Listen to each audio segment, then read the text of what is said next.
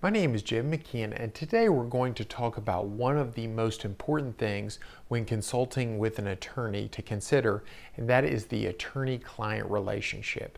It's very secretive and it's very protective. It's almost like a doctor patient relationship, and that whatever a client tells an attorney, attorney is almost never able to divulge that information to other parties.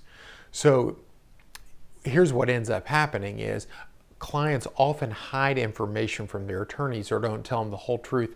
That's almost always a terrible idea. It always ends up coming out later down the road and hurting the client's case because they didn't tell the whole truth to the attorney. Now, there are some things to consider in this. Oftentimes, individuals bring a third party, a parent or a sibling or a spouse with them to a meeting with your attorney.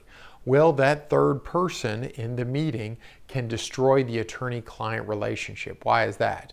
Well, that third person, like a spouse, may not be the actual client, and so they can be made to talk about what was discussed in that meeting. And there's no attorney client relationship preventing them from being forced to talk about what happened in that meeting. Uh, so that's why sometimes you'll have an attorney ask another individual to step out of the room while they talk to the actual client.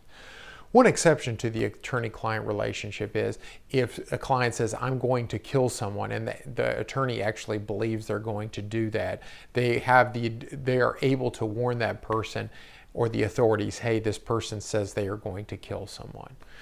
So that's the attorney-client relationship, very important uh, relationship, and it is very secretive, almost never can be breached. An attorney uh, be made to talk about what was discussed in that meeting, or a client made to discuss what they told their attorney.